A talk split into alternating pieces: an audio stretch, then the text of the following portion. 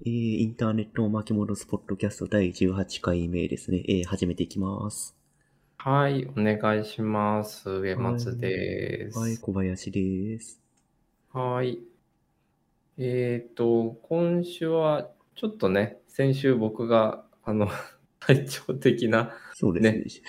ええ、唐突に収録中に体調不良になり、おな、お流れになりましたね。まあまあね、まあそんなこともありましたが、まあそれをもう許していただくことのできるこの寛容な。まあ寛容というか、もうゆるゆるなんでね。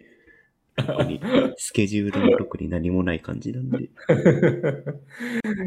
まあね。まあでもおかげさまであのグッド&ニュー的なネタもたまりまして、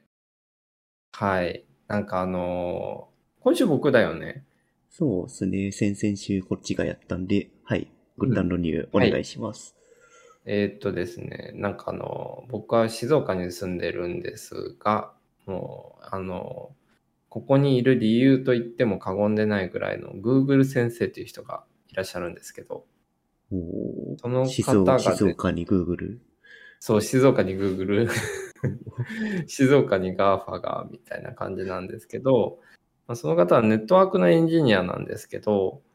経歴がすごく面白い方で、あのー、高校卒業後自力で アイアイジェー に入ってるんですよ。ほう、独学でん独学でネットワーク勉強して、そうそうそうそうそう、うん、で アイアイジェー 入って、でえー、っと アイアイジェー からえー、っとちょっとどっちが前後ちょっと前後あの定かじゃないんだけど、 ライン とかあとサイバーエージェントとかを得た後にえー、っと今静岡で自営を中心に、でもきあの都内の企業でも働かれて活躍されてる方なんですけど、その方がえー、っとまあ実はちょっと重い病気にかかっていて、まあ、半年以上かな、いちねん近くかな、あの実はもう全くお会いできていなかったんですよね。でまあえー、っと関係性としては近所のカフェカフェというか、まあ、スタバのお互い常連さんでよく顔を見るというか、あのお互い MacBook を開いてる人たちっていう感じなんですけど、まあなんかそのまあね、あの独学で アイアイジェー ってなかなかすごいことじゃないですか。まあね、高校生で就職できるのっていうのは全然そういうルートがあるのは知らなかったな。いや、もうルート自分で作ってるからね、もうあの数学とか物理とかもさ、うん、自分で勉強したって言ってた。おお。うん。で、なんか、えっと、とりあえずその Google 先生と、と僕はなんかそのお店の方々にね、なんかその、えっと、Google 先生と Google 先生の弟で僕が弟だっていうような、いわゆるそのバックオフィスでのネームがついてたみたいで、だからまあ似たような感じだったってことですよね。なんかその風貌がお互い、うん、来て比較的長時間いてずっとカタカタやってるみたいな。でカタカタやってる内容はまあ、あの、詳しく見た、詳しい人から見たら全然違うっていうのは明らかで、先生はずっとコマンド叩いてて、僕は大体、あの、アドビで、なんか動画とか、なんかそのクリエイティブの実務をやってるんですけど、あの、まあ、といっても、あの、外でできる仕事とできない仕事があるので、まあ、少し限られてくるけどね、あの、まあ、そんなわけで、お店の人たちからそんな風に認知されてて、まあなんかとある日になんか、まあ、あそうで、お互いその先生も Google 先生も僕も、ああこの人いつもいるし気になってはいたんですよね。なんかお互い多分多分先方もで少なくとも僕は気になってて、ででもなんかこうほらあのあるあるだと思うんだけど、結構お互い話しかけづらくてですね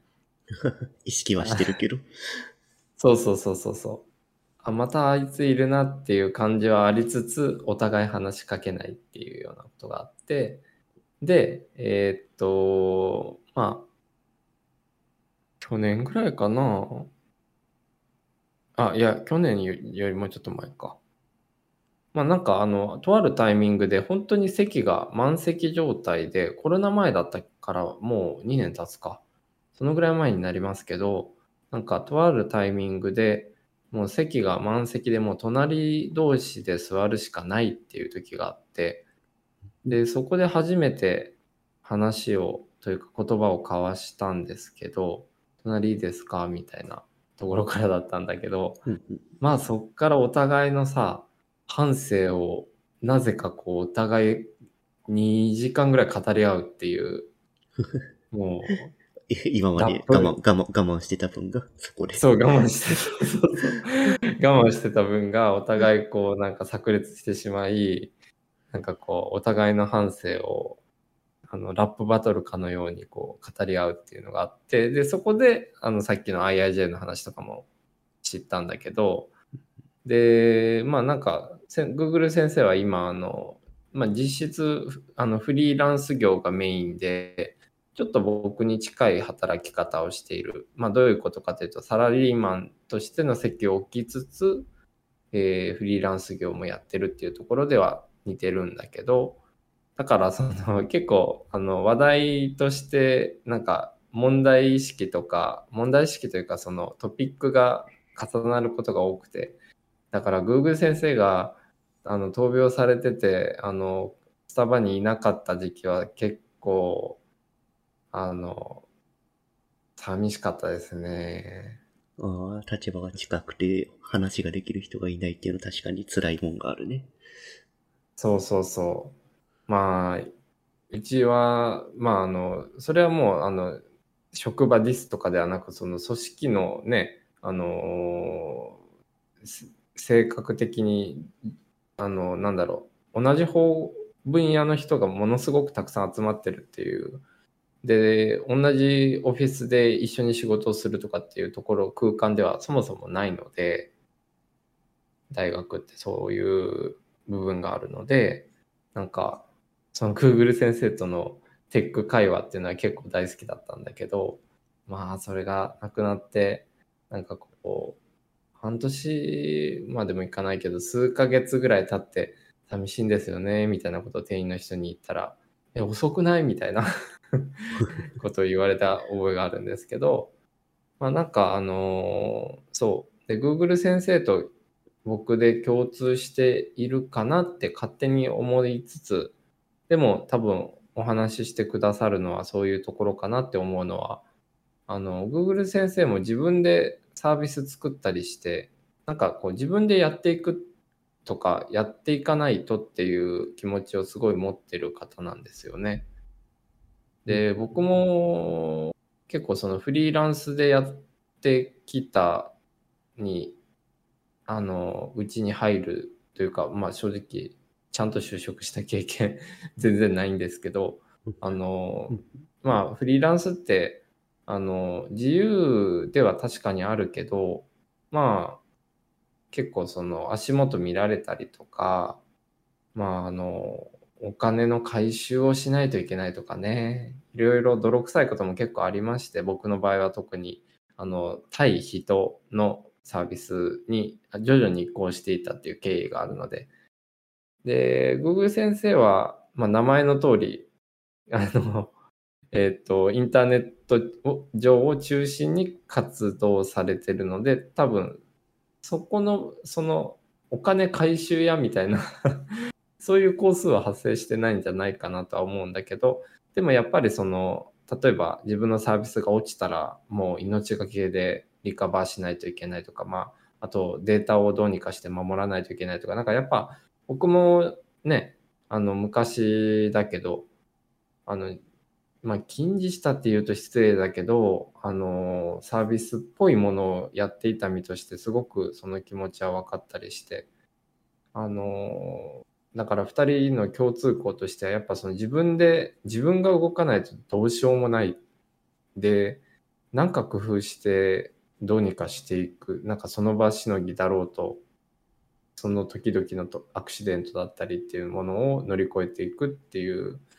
そこかなっていう、えー、気持ちがあったんですけど、ま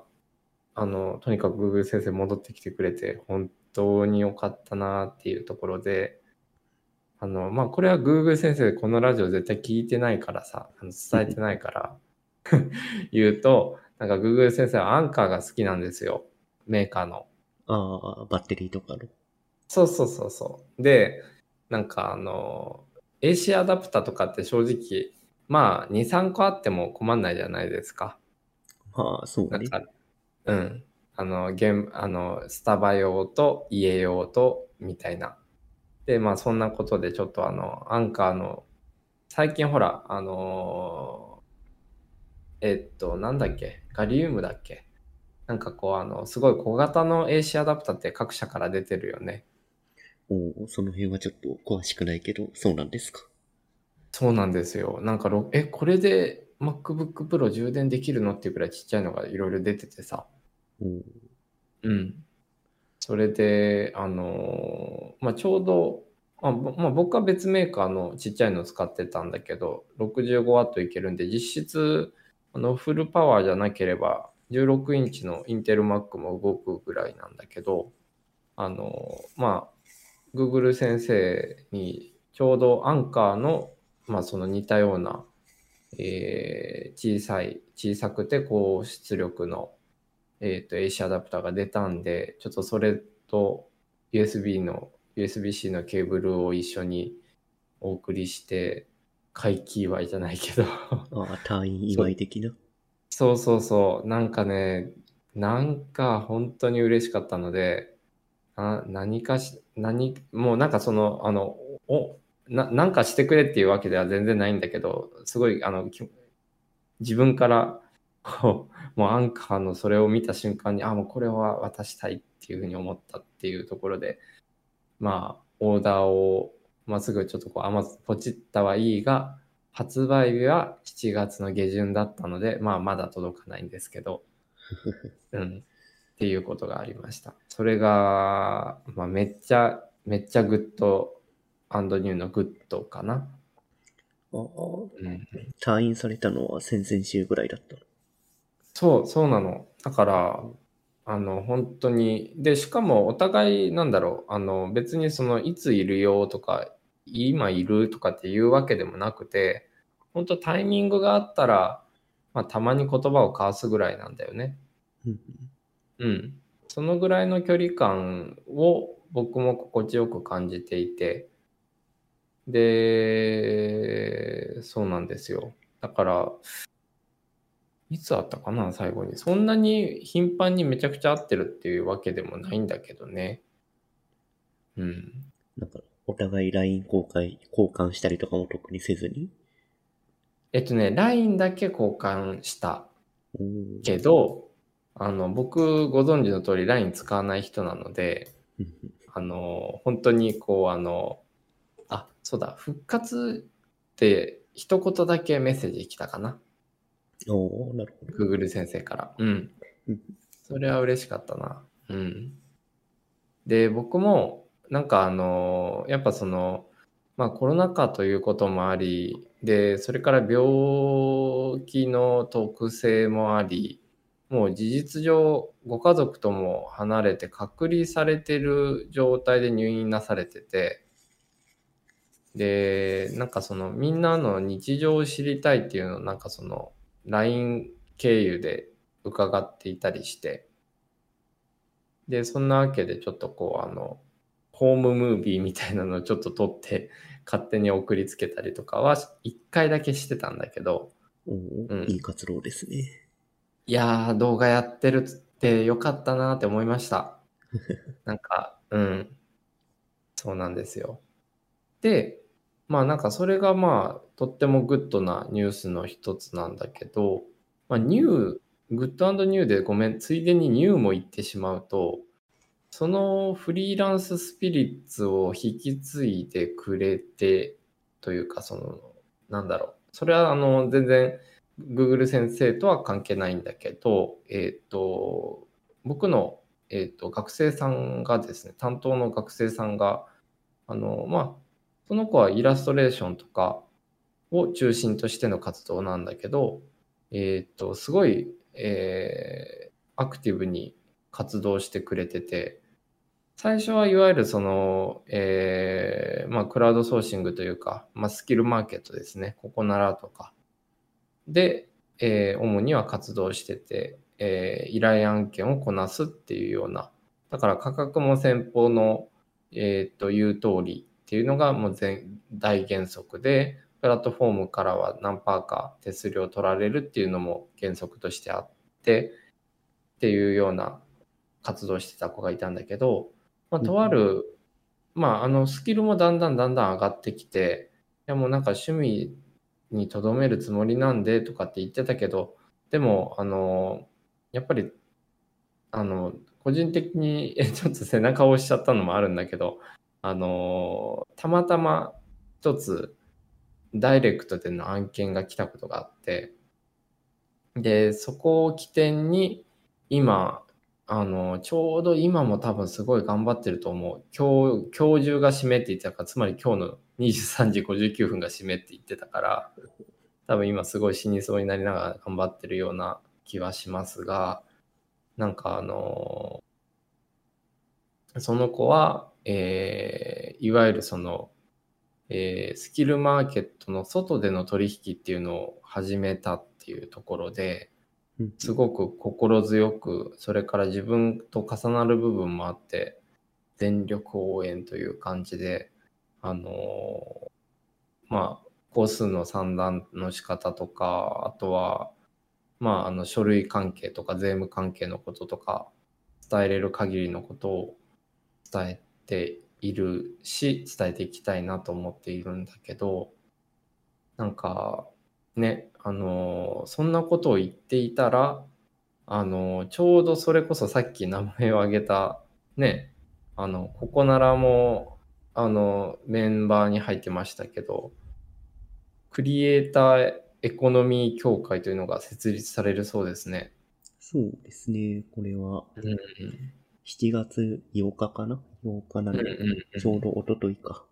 うんうん、おとといプレスが出ていて、うん、えっ、ー、と、ベースウームなど、あ、社名書いて、書いてあった。ベースウーム、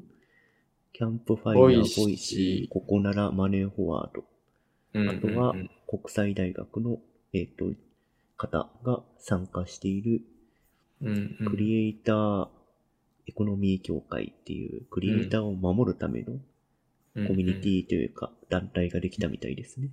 うんうんうん。そう、なんかさ、このクリエイターを守るっていう観点は僕すごく大事だと思ってて、なんかそのその子にも実あのもちろんその価格これだとねって、ちょっと生きてくにはしんどいよねっていう話とか、結構そのリアライズしてもらうというか、そのあリアライズというかリアリティを持ってもらって、えーと考えてもらうっていうことをちょっと意識していろいろ伝えているんだけど、それはちょっとあの反省がありまして、あの過去の学生さんでもう卒業したという意味ですけど、いまだに交流があるんですけど、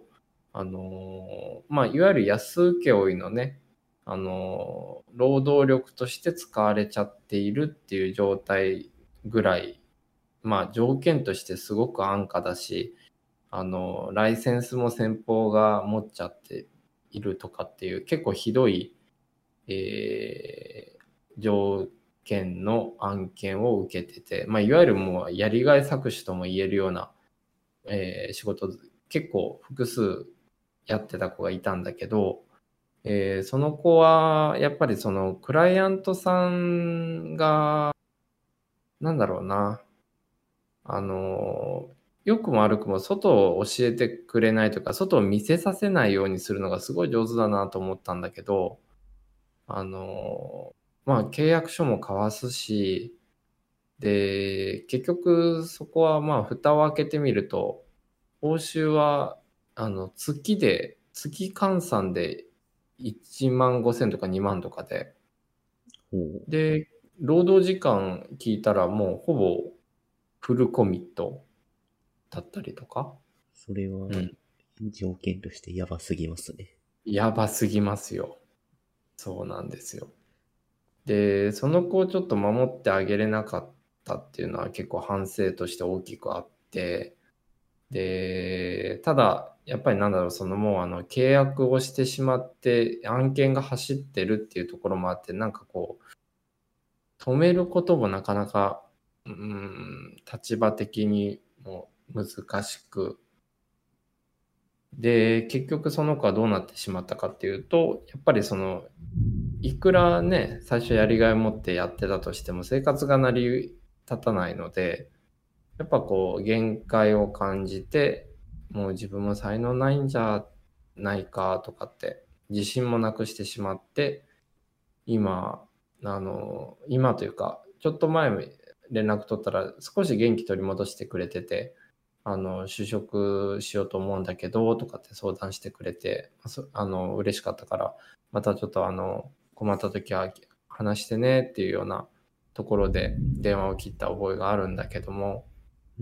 電話じゃなかったかな、メッセージだったかなちょっとまあ詳細忘れましたけども、あのー、まあいずれにしてもやっぱりそういった搾取されやすいっていう構図がクリエイターの現場ってあるんですよね。だからそのこのえー、っと先ほどのこの協会ですね、クリエイターエコノミー協会っていうのは、個人的にはその最初いあのね、あの第一報というかタイトルだけ、それこそあの自分ももう大反省ですけど、あのダイジェスト読みですけど、あのタイトルだけ読んだ時はあれってこの大手のなな社があの結託してなな何するんっていう、あんまりいい予感がしなかったんですよね。ああ、クリエイ、でもクリエイターを囲み込むんじゃないかとか、そういう心配ですか。そうそうそうそうそうそうなんかそあの他のいやえっ、ー、とねクリエイターを囲い込むももちろんだけど、例えばその別のサービスが生まれないんじゃないかとか、あの例えばじゃあなんか今じゃあブログっていうとハテブロよりあのノートだったりするじゃないですか、うん、認知度が高いのってとか、あの始めやすいのって。でもなんかじゃあそのノートの次が生まれにくくなるんじゃないかとか、なんかまあいらぬインターネット老人的思考に陥ってしまったんですけど、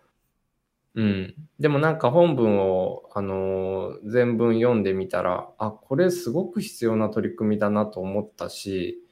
それからあとあの個人的にはあのこれらの事業者ですよね、このなな社名乗りを上げた事業者っていうのは、結構その イーシー から動画から、あとクラファンから、音声メディアから、それこそスキルマーケットから、まあ、あの、クリエイティブの結構、インターネット上でのクリエイティブ活動の結構広くを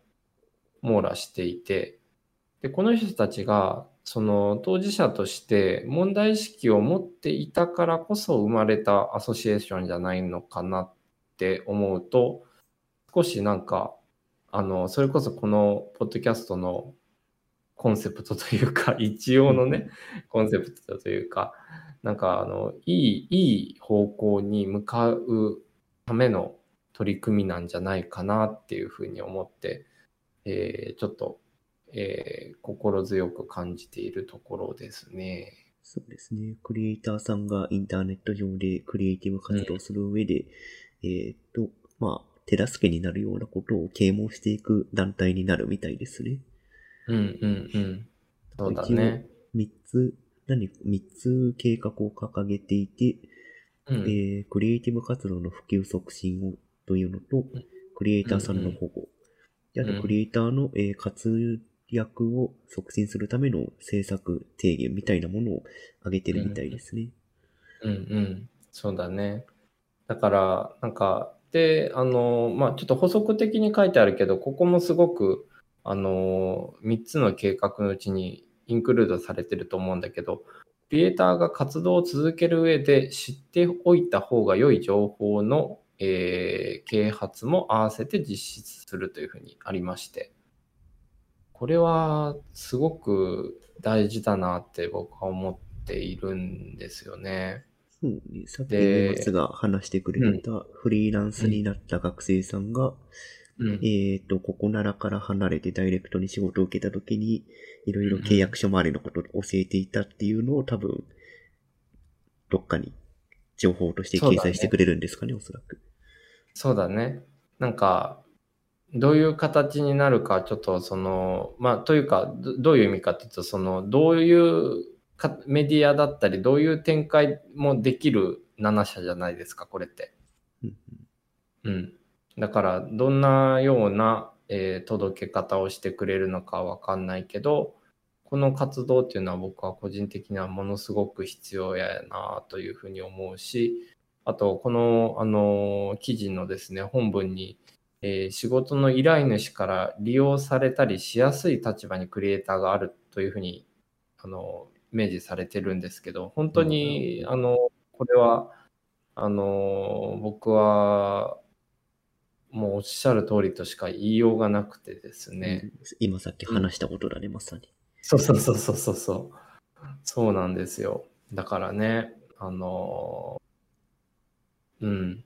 あの、この取り組みがだんだん具体化してくると思うんですけど、見守っていきたいし、応援したいし、なんならもう自分も参画したいぐらいでですね。これはもうあの、とってもいいインターネットの流れの一つだと個人的には解釈しております。そうですね。あとここのなな社の中にフリーさんとか入ってくれるとより良いですね。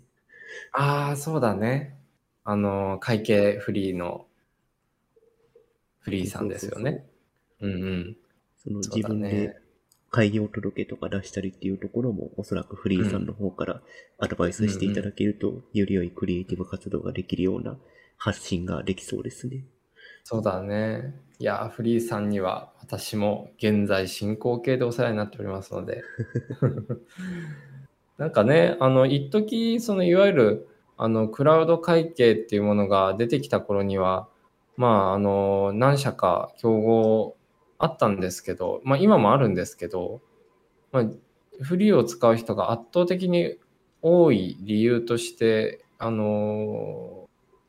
まあ、各 エーピーアイ との連携とかっていうところが優れてるっていうのはもちろんあるんだけど、まあ、正直ね、あの、やっぱりその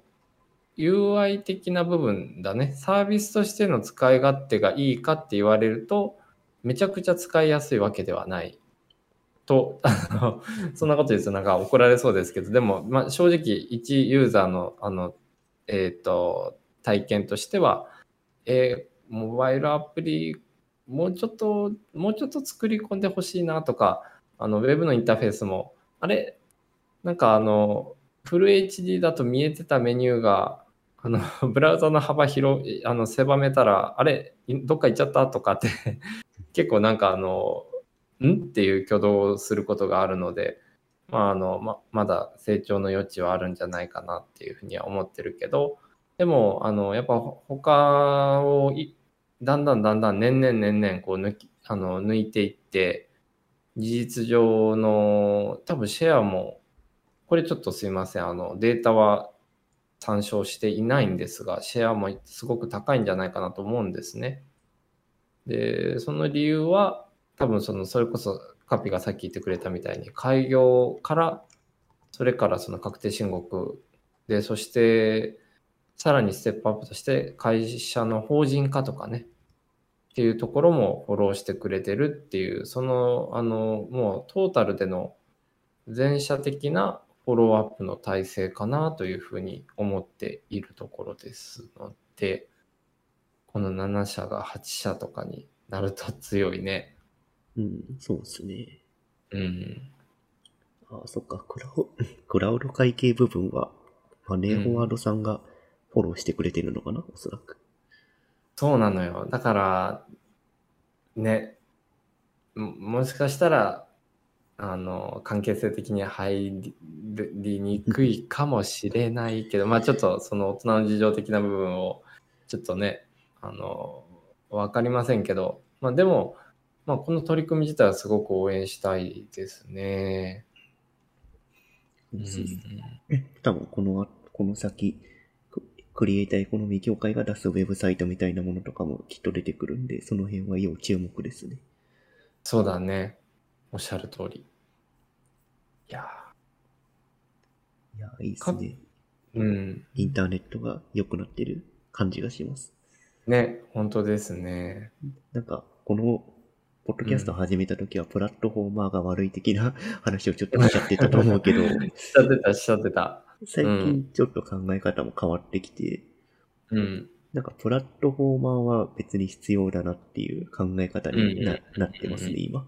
うんうんうん、そのやっぱりクリエイターとか、そう、発信したい人たちがその気軽に発信できるっていう環境を用意してくれるっていうのはやっぱり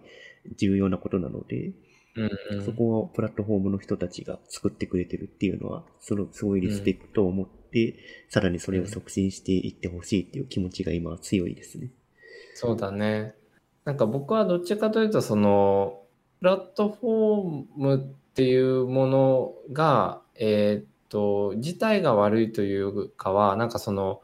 例えばまああの一番わかりやすい例でいうと個人情報の利用の仕方とかね、うんうん、なんかそのあたりに特に問題意識を感じてて、で昔のね老人会と言われるインターネットの頃って。まあそれは個人情報を抜こうと思えば抜けたけど、でもあの結構みんな善意であの楽しくてね、あのいわゆるその趣味の延長じゃないですけど、あのみんなが楽しくそれぞれの村を持っていたみたいなイメージがすごくあって、うん、そこからだんだんこう資本主義に飲まれていって現在の形になってるんだけど、でもカピ言ってくれてるように、そのプラットフォームがあるからこそインターネットの世界に入れるようになった人たちっていうのもやっぱりいるわけで、だからまあ一概にいい悪いってもうあの単純に二元論ではなかなか言えない話だなっていう認識はあったけども、でもあのいろいろこうやってね、あのじゅうはちかい、これでじゅうはちかいめですけど、なんかいろいろざっくばらんというよりもなんかあの行ったり来たり、あるいはなんかあのフラフラとしながらお話をさせてもらってきて、僕もなんかあのポジティブに捉え直す、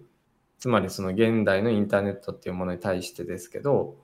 あのなんかきっかけを毎週毎週と言いつつごめん先週休んだけどなんか毎回いただいているような気はしてますね。そうですね。多分インター、うん、我々が楽しいと思っていたインターネットはおそらくですね、うん、村を作ってたんですよ、新しい土地に、うんうんうん、で今は都市ができているので、その都市を見守るっていう方向に移るといいんじゃないのかな、うん、立場的にというか考え方的に。ああ、なるほど。あれ、もうこのポッドキャスト終わりじゃない結論がなんかコミュニティが近代化してより良いインターネットにはなっているっていう形かな、うん、そうだね。でなんかやっぱりその、まあ、村が、まあ、ある意味都市的になってきて、最初こう混沌としていて、えー、でもだんだんこうあの統治されてきたっていうところかな、いい意味で。そうそう、いい意味で整備されて、規格化されて、サービスが良くなってるっていう形になってるね。そうだね。いやー、なんかでもまあね、僕らの根底にあるのはベタ褒めとかこうあのしてるわけじゃないよっていうのはちょっと言っときたいかもまあそうですね、あの、うん、全てを肯定ではないので、そう、都市の中にも問題はあるので。そうだよね。あ、でもカピーのその今言ってくれたのすごいなんかあのちょっと講義で使わせてもらっていいですか、その表現全然全然使ってくださいねえ、なんかすごくあのと言いつつね、そのそあのこの内ラジオの内容にすごいかかるような講義ちょ、ちょうど数日前に終わったばっかりなんだけどでもあの今すごいストンときました。なんか村だったものがだんだん都市になっていって、でね、あのそりゃ都市になったらいろんな人だったりいろんな考えだったりする人が集まってくるわけだから、それはカオス空間も生まれるわなと思ったりとか、まああまり良くないことも起こったりするよねって思いつつ、片やね、あのそれまで村ではできなかったことができるようになるっていうプラスの側面もあるがゆえに、僕らもちょっともどかしさを感じつつ話したりとかね、あのポッドキャスト始めようって言ったりしたわけなんだけど、うーん、そうですね、村人が都市に入って都市に馴染めずに文句を言ってるっていう、うん、そうだねそうだねそうだね、おっしゃる通りです。いやー、なるほど。なんか、うーん、クリエイターエコノミー協会ぜひ頑張っていただきたいなと思いつつ、なんかどうですか、これはあのどっちかというとそのサービスを利用するとかさ、クリエイターさんっていうのは、まああのまあ、定義はいろいろありますけども、あのここでいうそのさっきのなな社の、えー、いうクリエイターさんっていうのはどっちかというとサービスを利用しながら価値を生み出していくっていう人たちのことを指すのかなというふうに思うんだけど、なんかそれこそその、うん、なんかフロントも含めてプログラマーとしてなんかそのもうもうなんだろう、プラットフォームも含めてもう裏を支えてるわけじゃないですか、もう下支えしてるわけじゃないですか。まあそうですね。プログラムないとプラットフォーム作れないので、うん、そうそうそうそうそう。そこで言うとなんか、ああ、なんか最近グッド&ニュー的なことありましたか？そうですね。まあプログラマーのプラットフォームとしては GitHub っていうのがすごい有名なものがあるんですけど、うんうんうん、ここのプラえっ、ー、と GitHub っていうところがえっ、ー、と、うん、いつかな、先週か先々週ぐらいに、うんうん、コパイコパイロットっていうサービスをサービスというか機能かな、うん、機能を発表していて、うん、これがだいぶやば、やばい機能で、うん、えーと、どういう機能かっていうと、えーと、GitHub っていうサービスには、まあ、えーと、いろんなエンジニアの人がコードを、えーと、プログラムをそこにアップロードして管、うん、バージョン管理するっていうことができるんですが、うんうんうんうん、まあその GitHub っていうプラットフォームの中にはすんごい大量のプログラムが保管されてるわけですよ、うん、そうだよね。で、そのプログラムのデータを使って エーアイ で、うん、えっ、ー、と、うん、例えばそうだな、うんと、えっ、ー、とペイ、ペイメントっていうファンクションを作りますっていうのを、うん、えっ、ー、と、これは ブイエス コードって言って、ビジュアルスタジオコードっていう、これも、これは、えっと、マイクロソフトがオープンソースで開発しているエディターなんだけど、うんうん、そ、そこのエディター上で、そのペイ、ペイメントファンクションっていうのを書いて、うん、書くと、えっと、うん、GitHub 上にあるペイメント、うん、えっと、お金を支払うファンクションの、えっと、テンプレートデータみたいなものが勝手に書き出されるっていうさ、えっと、機能ですね。おー、だからこれ何が発、何が発生するかっていうと、うん、エンジニアはコードを書かなくてよくなるっていう、そういう、そういう、そういう世界が近づいてきてますね。な, なるほどね。なんか、今、あの、共有してもらった、あの、ウェブを見てたんですけど、なんか、そんなようなことが書いてあるなって、あの、読み、読みつつ思っていたら、やっぱりそういうことなんですね。そうですね。で、えっと、さっきちらっと言ったビジュアルスタジオコードっていうエディターは、マイクロソフトが開発していて、うん、で、GitHub っていうのは、もともと GitHub 社っていう会社があったんですが、うん、えっと、数年前にマイクロソフトが買収してるんですよね。うんうん。で、ついに来たかと、マイクロソフトついに来たかっていう感じですね。来たかと。なるほど。いや、マイクロソフト、す、すごいですね。ソフトウェアとか開発周りのことをやらせたら、本当にすごいことやってくれるなっていう感じですね。うんうんうん、なんかマイクロソフトってなんか世のイメージってどんな風なんだろう。なななど何が言いたいかっていうと、 Windows をそもそもマイクロソフトが作ってるって意外と知らない人多いっていう、僕あの学生さんアベレージ的なものがあるんですけどアベレージというか肌感的な、もうなんかそのどういう意味かというと、当たり前すぎちゃってパソコンイコールやっぱ Windows で、スマホはなんかリンゴのマークのアップルっていう会社みたいなところで、で、えっと、オーエス っていう概念がなかなかですね、あの、まあ、選考にもよるんですけど、そもそもない方も結構いらっしゃって、あの、例えば、えっと、レノボのパソコン、例えば、えっと、どこかの、まあ、Windows パソコン、っていうのがいろいろあるわけだけど、そのその中に入っている Windows っていうのはマイクロソフトっていう会社が作っていて、あの皆さんがめっちゃよく使ってるワードとかと同じ会社がっていう、そこがあの意外とですね、そのオフィスでマイクロソフトっていうのはつながるんだけど、 Windows がマイクロソフトでなかなか意外につながらない部分が意外に多分カピ聞こえてる気がするんだけど、結構あって、例としてうん、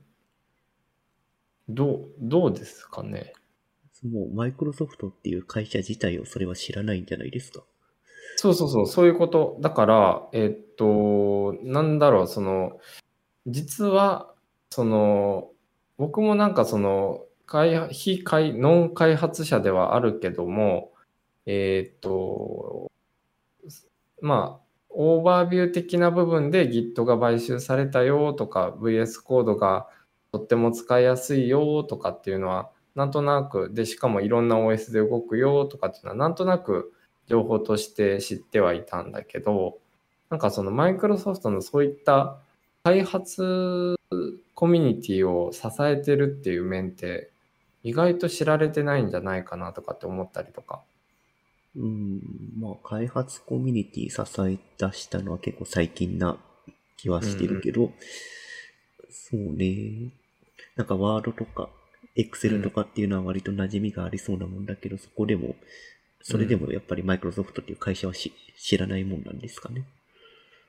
えっとね、なんかそのオフィスっていう言葉はなかなか、あの、認知度高いんだけど、まあ、それを作ってるマイクロソフトが例えば Azure をやっているとかでも そ, そこまでいくともうみんなハテナマークで、 Windows はやっぱり Windows なんですよね。こんだけ ガファム とか呼ばれてるけど、そうそうそうそう、マイクロソフトは知らないんですね。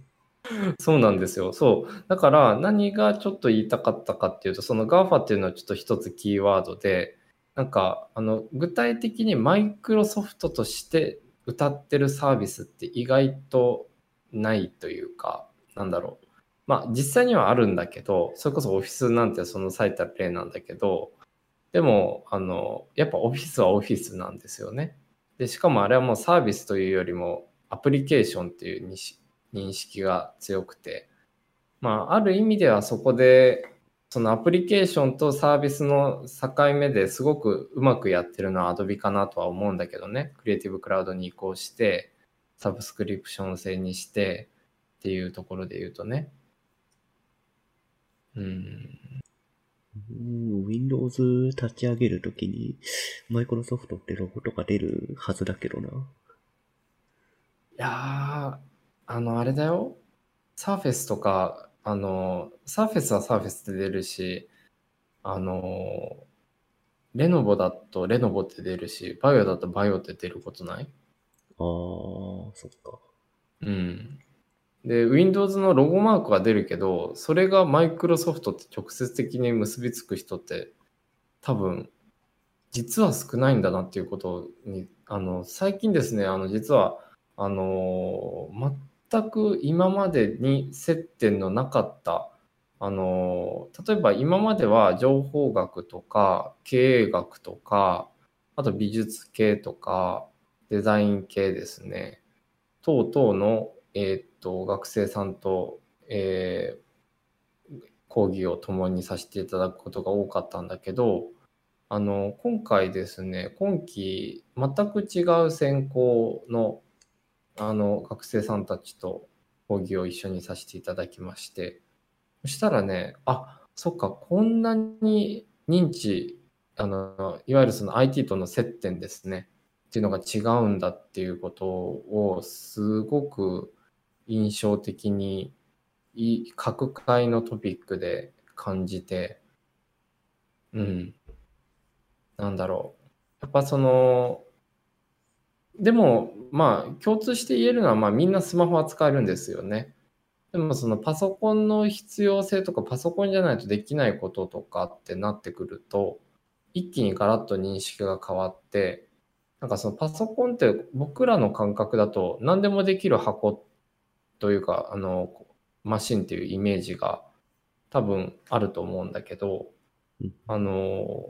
いわゆるワードプロセッサーニアリーイコールぐらいでパソコンだったりする子もいたりとか。うん、まあワープロといえばワープロとしての使い方しかしていない人にとってはやっぱワープロなんじゃないかな。まあね、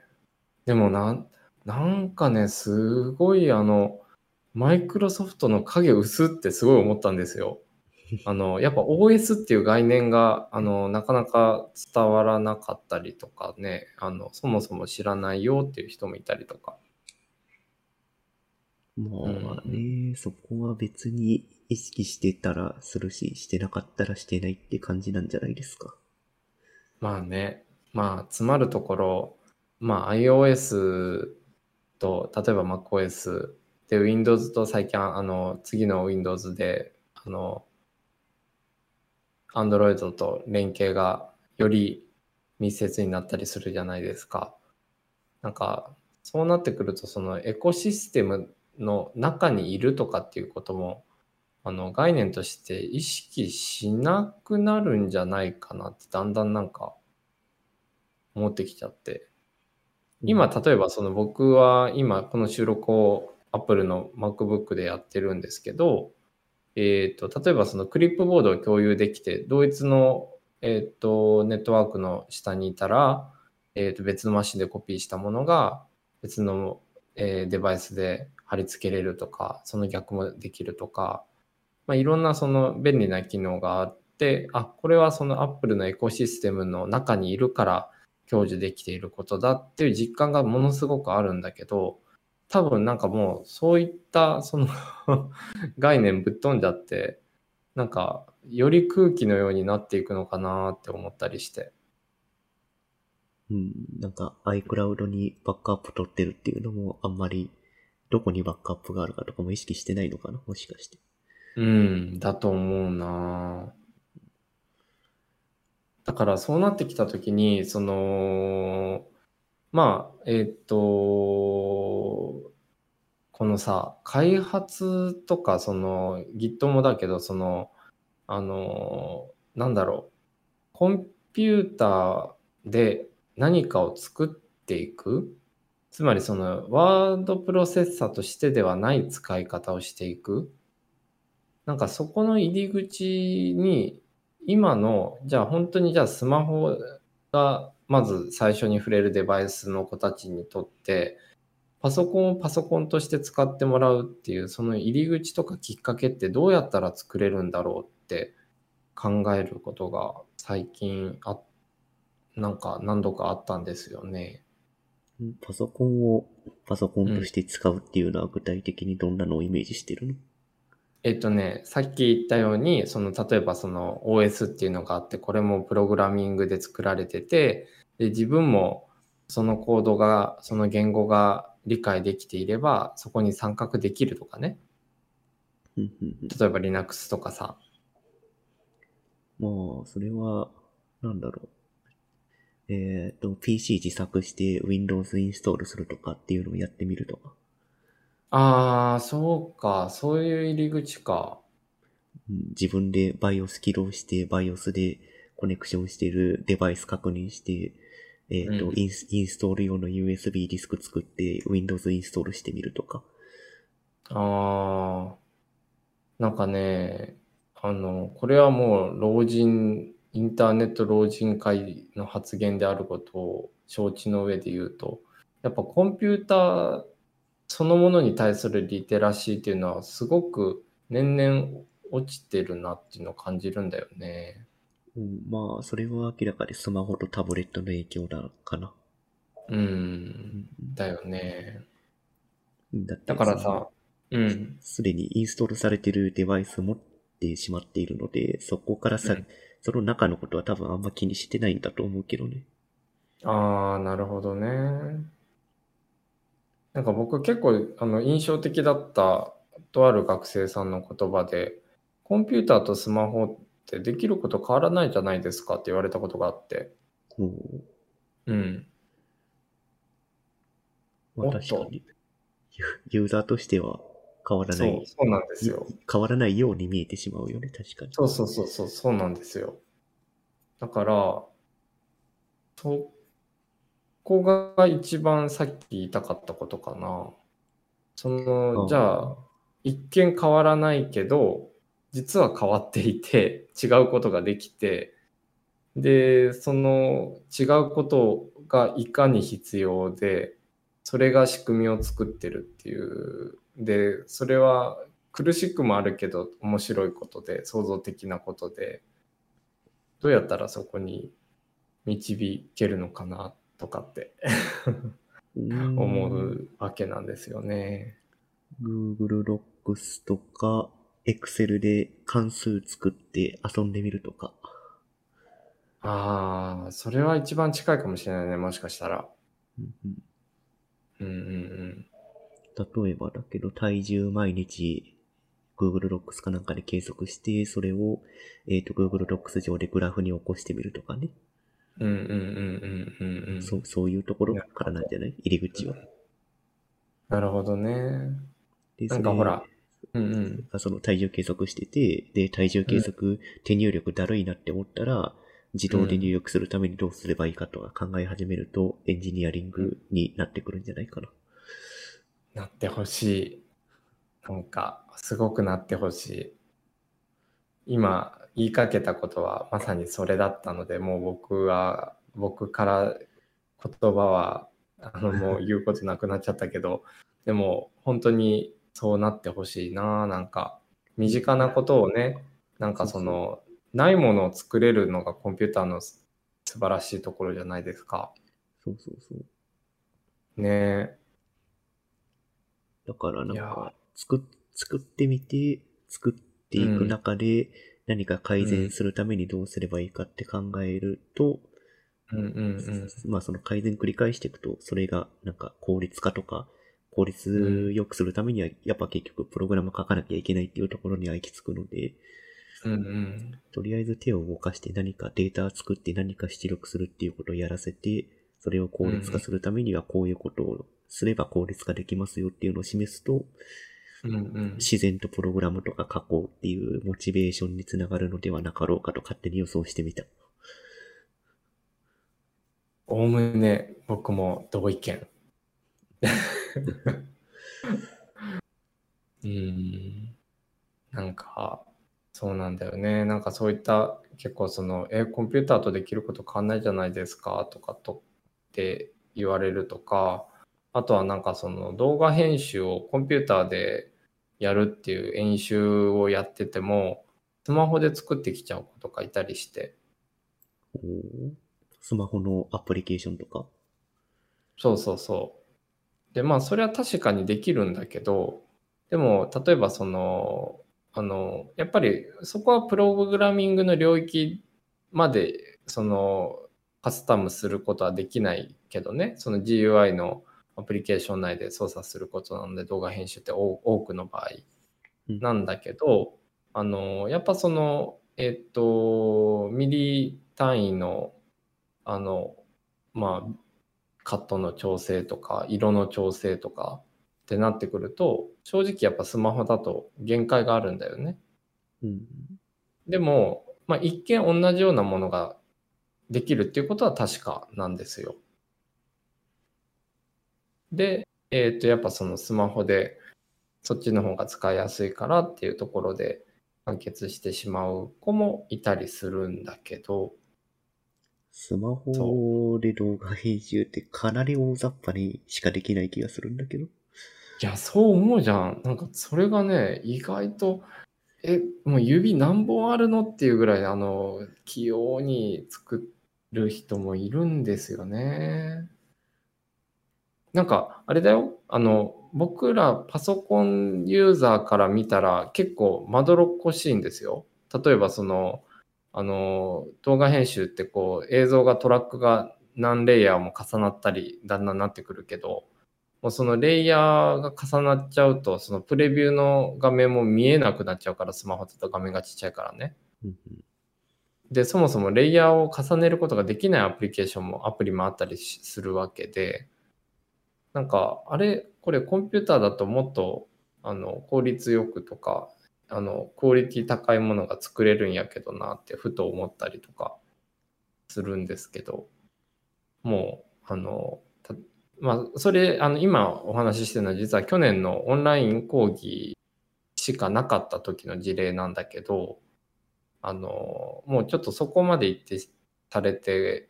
あの課題提出までなされてしまうと、あのちょっとこう手のつけようがないというか。あのうん、ちょっともどかしさというか、あのどうしたらいいんだろうかっていうのがすごいありましたね。なんか動画編集をパソコンでやるとこんだけ効率よくなりますっていうのを実演してあげればいいんじゃないですか。うん、ところがね、そのえっと講義は実はまあ、まあ、ちょっとね話が若干ずれがちに聞こえると思うけど、講義は実はパソコンベースで演習してるんですよ。じゃあパソコンの編集の仕方教えてもらった上でスマホでやってるってこと？そういうことで、えー、っとつまり も, もうちょっともうぶっちゃけ暴論かもしれないけど、結論から言うともしかしたらその子は楽をしたかったのかもしれないっていう可能性もあるんですよね。楽をする。うん。もうスマホでちゃちゃっとこっちの方が楽だからっていう意識。ああ。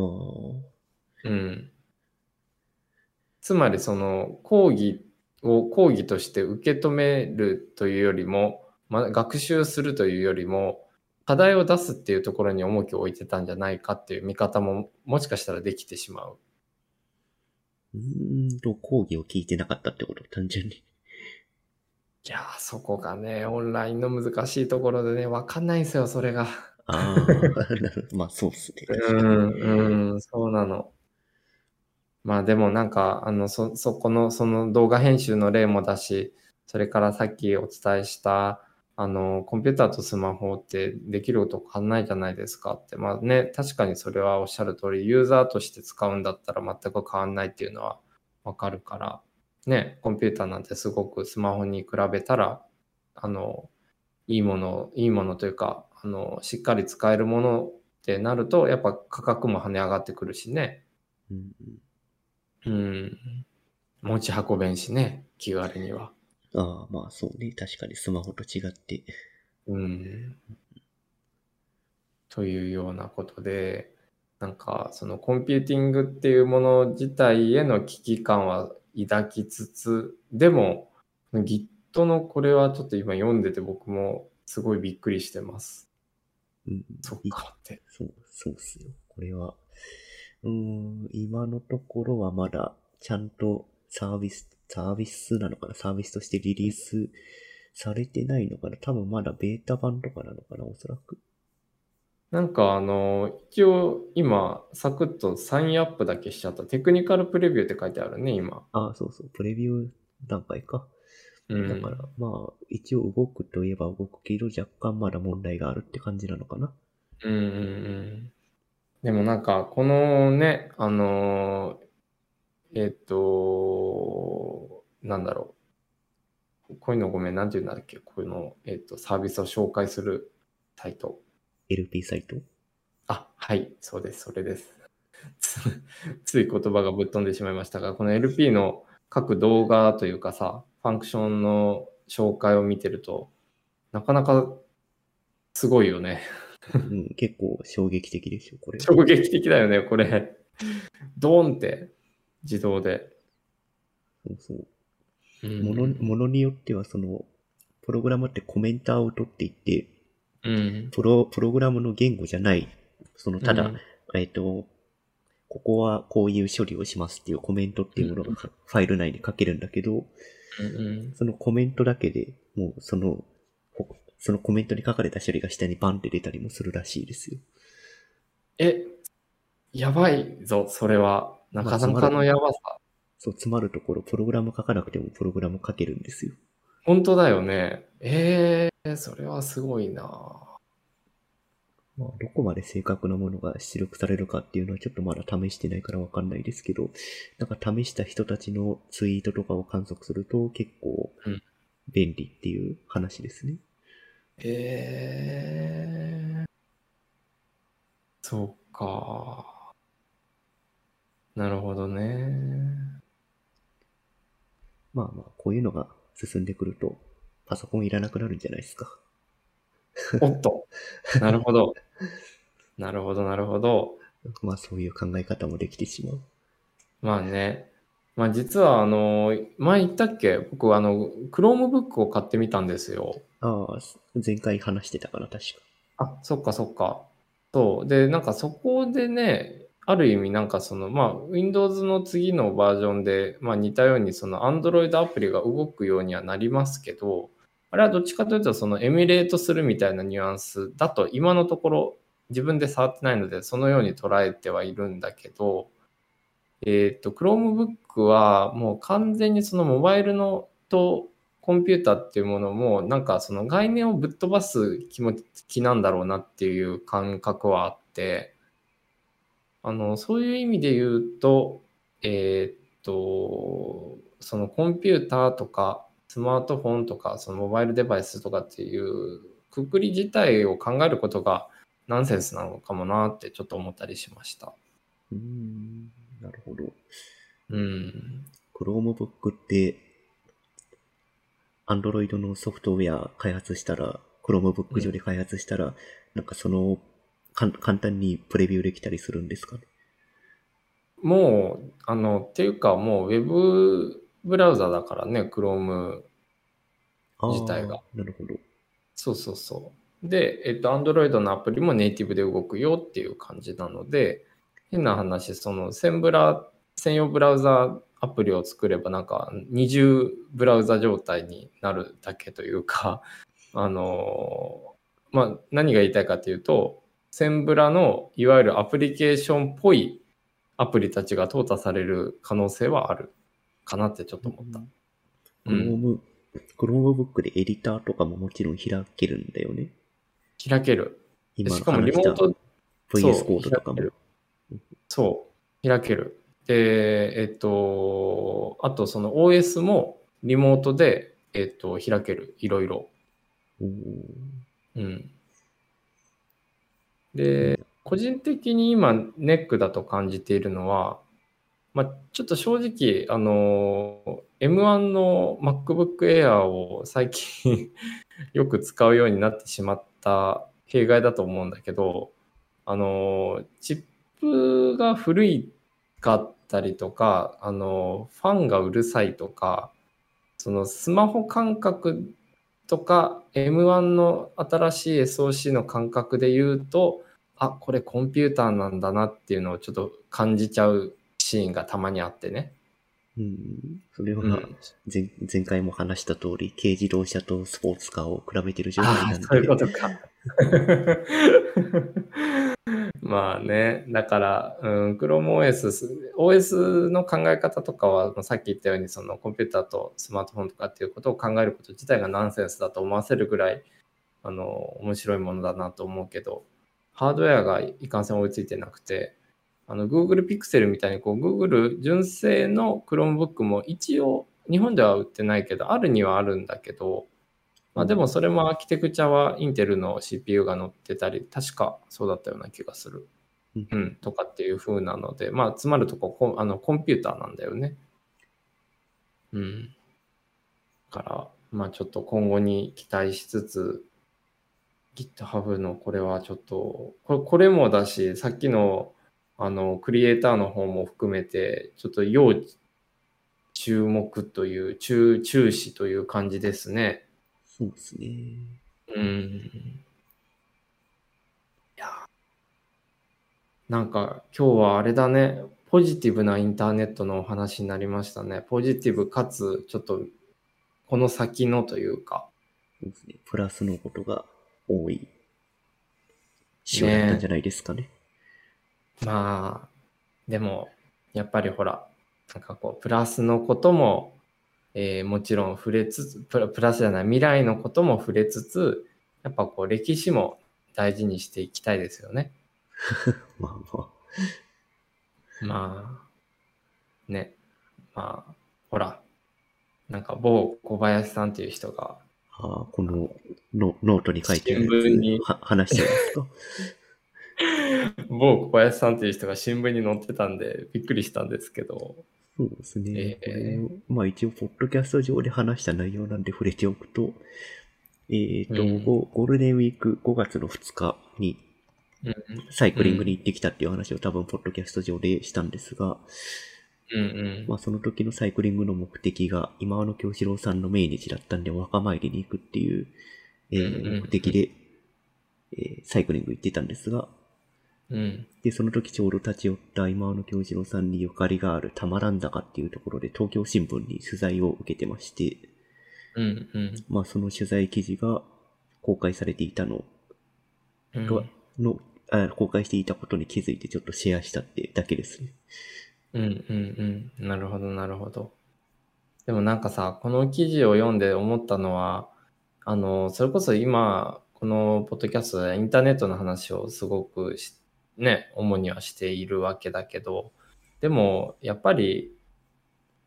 人間の心とかさ、その営みっていうのはすごく大切なことだなっていうのをなんか感じさせてもらいました。この記事を読ませてもらって。うん。うん、なんか人間の、人間の営み。なるほど。うん。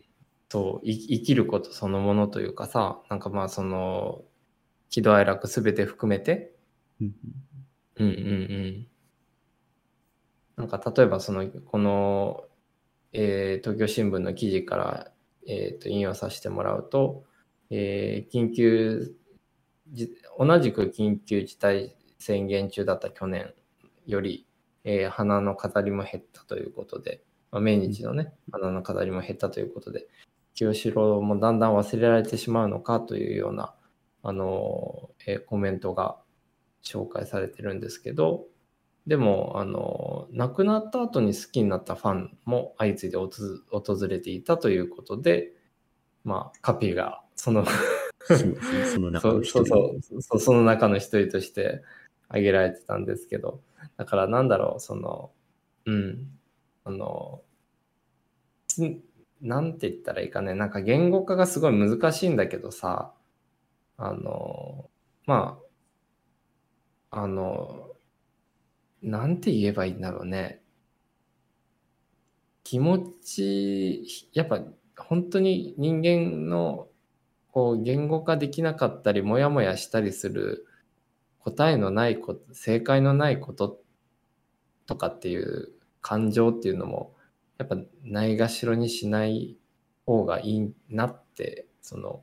コンピューターを扱っているというかコンピューターの近くにいる人間であるからこそ思ったな、この記事を読ませてもらって。うんうん。うん結局世の中作ってるのは人間なんで。そうですね。いくらプログラム書こうが、結局プログラム書いてるのは人間だし、えー、使うのも人間なんでね、うん。そうだね。おっしゃる通り。本当ですよ。いやー、なんか今日は、なんかいろんな意味で、こう人間的な回になりましたね。そうですね。まあ、クリエイター頑張りましょうっていう話と、えうん。GitHub すごいツールを出しましたよっていう話のにほん立てでしたね。うん、まあね、まあね。で、個人的にはでも最後の、あの、たまらんだかのも、あの、個人的にはつながってて、やっぱそのクリエイターの話もだし、その GitHub の話も、やっぱ人類を前進させようっていう試みの一つ、一つ一つだと思ってるんですよ。うん。うん。なんかそれって僕らがポッドキャスト始めた動機に近いかなとかって思ったりしてね。そうですね。何かを改善しようっていう気持ちっていうのは共通してますね。うんうん。そうそうそう。じゃあ、まあ、来週はどんなグッド&ニューがカッピから飛び出るか、飛び、飛び出るって言うとなんか、ちょっとなんかゴシップ感出ちゃうけど。そうですね、また楽しみにしてますよ。はい。なんか来週用意しておきますよ。うん、はい。まあ、来週配信があるかは、もしかしたら来週カッピがほら、今度はカッピが体調が収録中に悪くなるから。ああ、そうですね。ああ、まあ、まあ来週は多分大丈夫です。あ、わかりました。まあね、いろいろありますから。人生いろいろ。そうですね。急にコロナに、コロナにかかるとかもあるかもしれない。ああ、まあね、まあそれ実際本当にあるかもしれないからね、誰しも。ああ、そうだ、うん、コロ、コロナで言うと、ちょうど、うん、打ってきましたよ、あれを。あれをですか？あら、どうでしたか？モデルナワクチン打ちましたよ、おとあ水曜日に。いっかいめ ?いっ 回目だね、まだ。ああ、うちはまだでございますね。なんかまだというか、なんか、うん、どう、どうなるかわからないっていうのが正直なところですね。なんか副反応とか心配したけど、全然なかったね。うん、ああ、そうなんだ。うん、腕が痛いなぐらいだった。あ、まあ筋肉注射やしね。うん、うん、そっかそっか。まあなんか、あのー、結局、緊急事態宣言がまた、あのー、発出されましたけど。それも、それもですね、確かに。ねえ、うん。なんか、もう、それもそ、そうだったねぐらいになっちゃったよね、なんか。確かに、ビッグニュースに上がんなくなっちゃった。ビッグニュースに上がんなくなっちゃった。そう。そうなんですよ。まあね。うん。まあ、ワクチン打ってるんで体調崩れることはないと思いますよ、うん、来週。そうね、そうですね。うん。じゃあまた来週を楽しみにいっしゅうかん頑張りたいと思います。う, すね、うん。じゃあ今日はこんな感じですか ね, ね。はい。じゃあ今日、今週はちょっと前向きなインターネットの回ということで。そうですね。次回も前向きな話をしてい け, いけるようなニュースがあるといいですね。そうですね。はい。じゃあ、お疲れ様でした。ありがとう。はい、お疲れ様です。はい。